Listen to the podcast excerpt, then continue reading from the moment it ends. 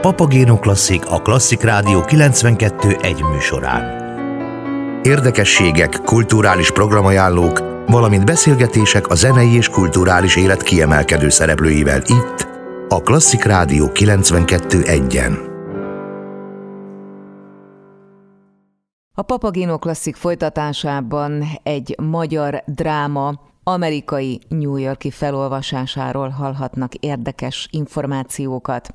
Récei Tamás Gettó szerelem című darabját ugyanis a Václav Havel emlékére rendezett Rehearsal for Truth színházi fesztiválon olvassák fel április 24-én, tehát ma este. A Közép-Európa drámaszerzőinek műveiből zajló felolvasó színházi előadásokban New Yorki színészek is közreműködnek. A darab rendezője Lisa Arindal fordítója Borbála Réger. Récei Tamás darabja a Magyarországi Nyári Zsidó Fesztivál felkérésére született 2015-ben, Ugyanebben az évben jelent meg először kötetben, Székely udvarhelyen, első felolvasása pedig 2017-ben volt a Miskolci Nemzeti Színházban. A színmű a holokauszt eseményeiből indul ki, de sokkal nagyobb hangsúlyt fektet a túlélés utáni időszakra, illetve a következő két generáció poszttraumájára. Récei Tamás színházi rendező, drámaíró, dramaturg 2016 óta rendezi az Így szerettek ők felolvasó színházi esteket, amelyek nyomán 2020-ban megjelent a Nagyon kell szeretniük című kétkötetes munkája magyar irodalmi mini drámák összefoglalásaként.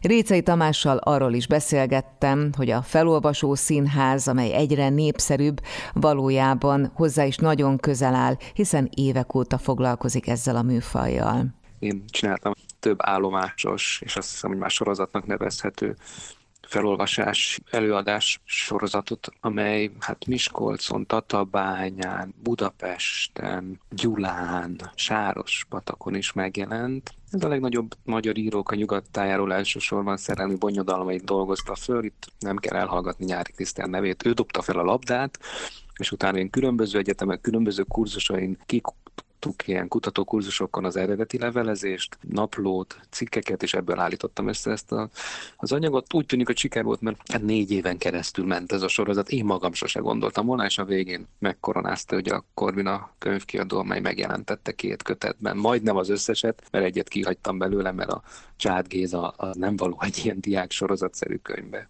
Vajon miért annyira népszerű a felolvasó színház?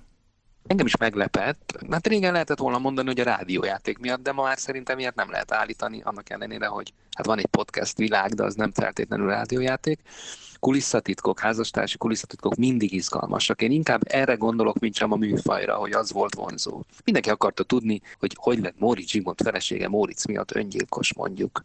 Vagy hogy hogy volt az a Tolnai Klári, Mezei Mária, Márai Sándor ügy, hogy tényleg volt-e. Én mindig próbáltam arra törekedni, hogy hát a nagy íróknak valamilyen versük, vagy prózarészletük megjelenjen ezekben a szövegekben, főleg ha az nagyon kapcsolódott oda ez a magáneti kisbotrányhoz. Úgyhogy hát megpróbáltam, hogy ezen keresztül talán megkedvelődhet az irodalmi véna is. Most pedig visszatérve ugye a New Yorki felolvasása, a Covid adja. Szerencsés dolog, hogy beválogatták a darabomat, de ha mondjuk egy másik évbe válogatják, akkor lehet, hogy elő is adják már, mint rendes színműszerűen.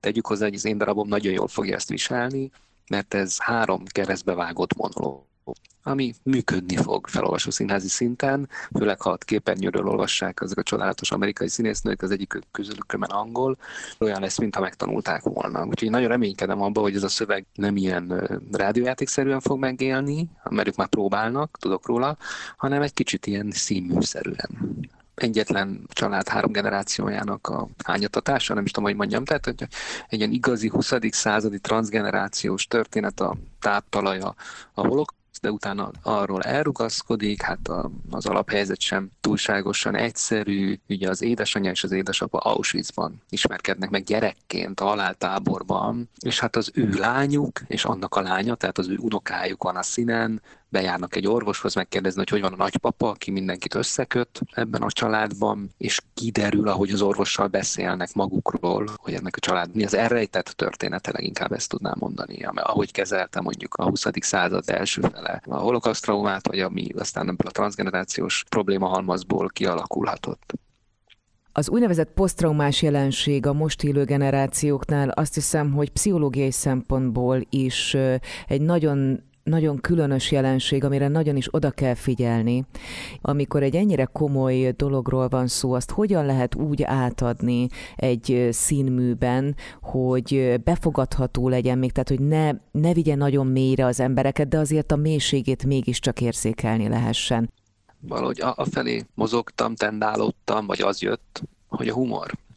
Tehát ez a három hölgy, ugye van egy nagymama, egy anya, meg egy unoka, nem beszélni jól magyar. Ezt úgy kell érteni, hogy nem jól használják a nyelvtani szerkezeteket. Egyszerűen sokkal több van érzelmileg bennünk, mint amennyire a szókincsük képes. Elég sok humorforrást találtam. A fordítom is mondta, hogy hát egy csomó mindent nem, nem tud így angolul egy egyben megtenni, mert ez magyarul él meg, úgyhogy ki kellett találni ennek az angol rendszerét. A másik, hogy nagyon sok beágyazott történetet raktam bele.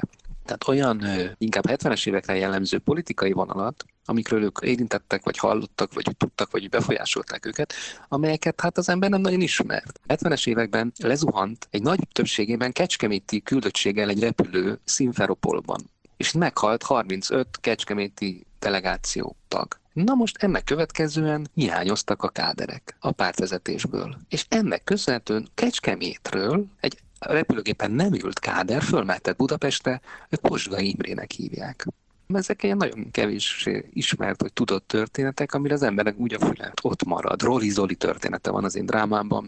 Roli Zolit mindenki úgy ismeri, mint azt a kis felhúzható játékot a 80-as évekből, amelyik kicsi rolleren állt. Ez egy bohóc volt. Mert a Roli Zoli, ő az a Zoli bohóc, akit elvittek a nácik, és Auschwitzban alacsony nevés ember volt, egy felnőtt méretű SS ruhába kellett állnia őrt, és úgy nézett ki, mint egy ilyen szellem, egy rajzfilmfigura, és ott röhögtek rajta, és közben egy kiváló bohóc volt. Ez a Roli Zoli is is így benne van az én darabomban. Tehát sok ilyen szálom elindul és összekavarodik és, és bonyolódik, és azt hiszem, hogy ez az, amitől nem csak ez a tragikus van, hanem egy kicsit ez az anekdotikus vagy mitológikus rész, hát ugye közben itt egy zsidó-cigány családról van szó, tehát ez a cigány mitológia, ez így, így vonul végig. Récei Tamás színházi rendezővel, drámaíróval, dramaturgal beszélgettem annak okán, hogy április 24-én, tehát ma este Gettó szerelem című darabját Gettó Love címen felolvassák a Václav Havel emlékére rendezett Rehearsal for Truth színházi fesztiválon.